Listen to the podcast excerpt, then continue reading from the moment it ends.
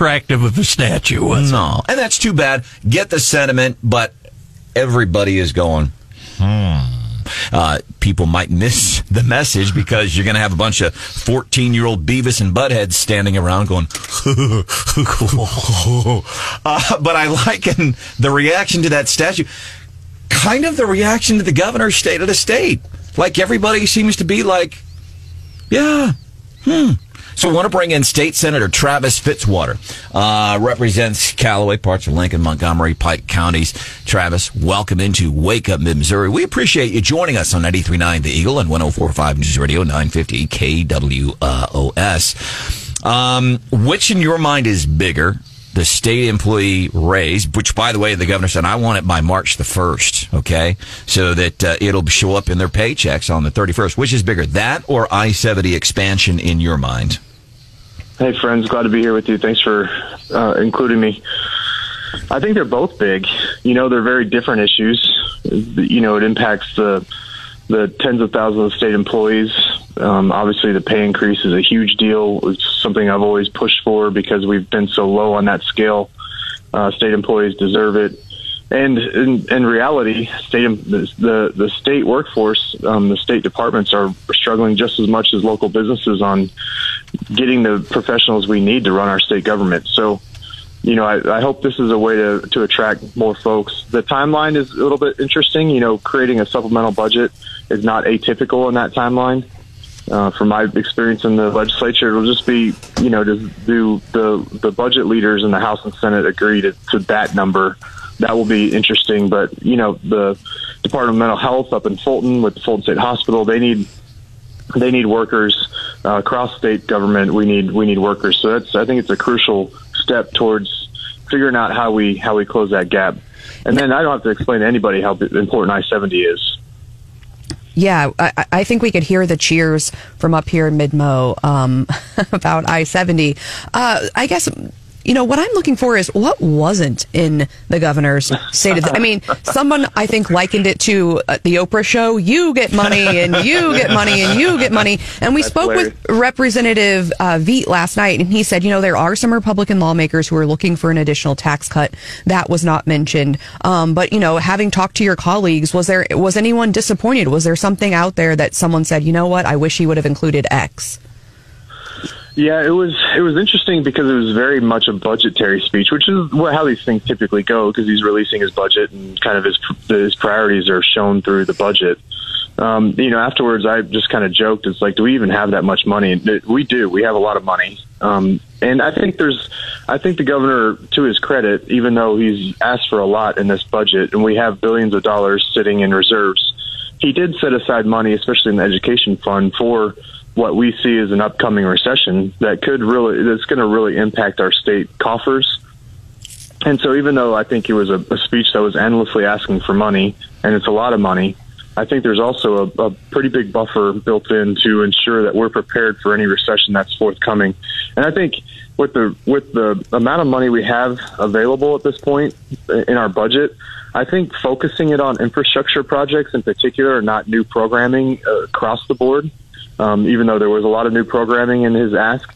But focusing a large chunk of it on infrastructure is a really smart and intelligent way to use these funds because they're not ongoing programs. I-70's got to get done. I mean, that just has to happen. We've got to expand it from Columbia out to the cities in St. Louis and Kansas City. Uh, Wentzville, which is part of my district, is the fastest growing area of the state. Um, that you know they they need to we need to, make um, I seventy six lane, and this is a good start for that. Yeah, and it's not just because we live here; it is in a very it's a, an important national corridor. It stretches almost from east to almost all the way to the west. It's pretty impressive. Our guest this morning, State Senator Travis uh, Fitzwater, reaction to yesterday's State of the State speech on Wake Up Mid Missouri. Senator, to step outside the speech for a minute, what's your take on Ameren's announcement of their Show Me Solar uh, solar uh, project that they're wanting to put in in the Kingdom City area? I know you, you've heard some pushback from uh, from residents up there over this solar plan before, haven't you? Yeah, have I ever? I think it, I've worked on that issue probably more than anything in my political career, just because it's really fired up folks in Callaway County and Um, uh, as far as Ameren, they they I'm not I'm not particularly um, privy to that one as much as I am the one in New Bloomfield and the one in North Callaway, and um, there's another one that that potentially is, is considering Hatton. So a lot of projects, and that, that not to mention the um, the project that Ameren's already uh, you know planning out at their reform place at the nuclear plant. So you've got you've got a lot of Callaway for some reason be targeted. I think there's a lot of infrastructure um, that gets large large units that are that are available to get your your solar power onto the grid, and so that's why Callaway County is being targeted. But it's a, it's a lot of acreage being used in Callaway County, or being or, or being planned to use in Callaway County on solar projects, and we just got to make sure that our our folks are being protected in the midst of allowing um, allowing these large arrays coming into Callaway County. Senator, we appreciate you joining us live. The governor, obviously, a lot of positive things he focused on, and his message overall was positive. But there was at least one time in that speech where he talked about stuff that normally you don't hear a governor talk about at a dais like that. And he says that Missouri right now ranks 44th in the United States for our high maternal mortality rate. He called that embarrassing and absolutely unacceptable. And he said, if we can't get this right, we might as well pack our bags, let someone else occupy our seats. And he pounded the lectern for emphasis at least once there. I mean, he was really fired up when he said that. He's unveiled a $4 million plan to allow the health department to implement a new maternal mortality plan. Now, Paula Nickelson, our health director, is a constituent of yours. She lives in Fulton.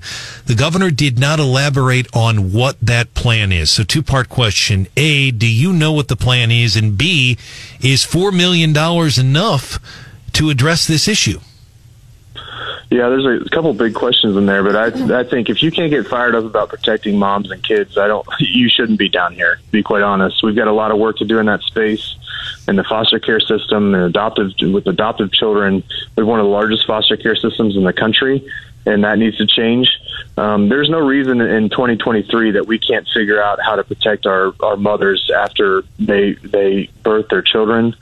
Um, there, there's you know we're to be 44th in the nation is pretty frustrating, and we've got to figure that out. And I think it's a good start to start prioritizing um, budgetary items to figure out how we get there. And I think, you know, I think you pointed out in this speech, if I recall correctly, that if you interact with some of these low income mothers at least one time and give them some resources, it helps um, the the mortality rate is not near as bad. I think like to the tune of seventy five percent of of those interactions can can correct some of the problems we're seeing.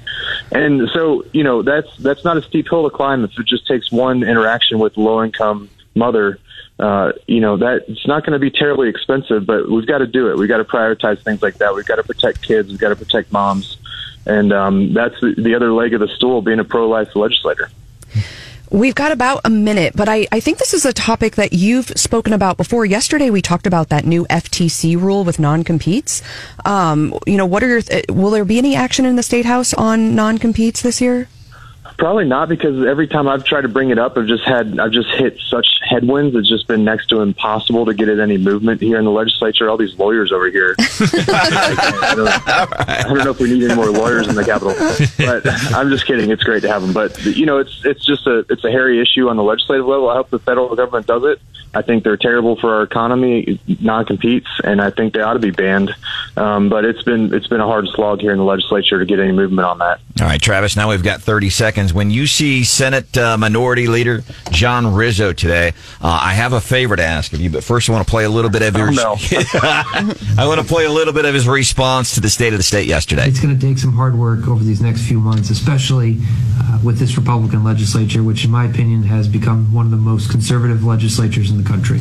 Uh, tell him what he said uh, has become one of the most conservative legislatures in the country. Tell him, hey, Brandon and Stephanie at Wake Up Mid Missouri on 93.9 The Eagle and 104.5 News Radio 950 KWS. Tell Mr. Rizzo that we said, thanks for the compliment. we appreciate it. Anything that I'll we can pass it along. anything we can do for you, let us know. Thanks. All right, we'll see you. Coming up, we're going to be doing What's Hot with Hannah. What do you have for us, Hannah? a Indiana Police Department is doing something pretty cool. All right, I like these feel good stories. Call me a sucker. Call me a softie. I call you worse.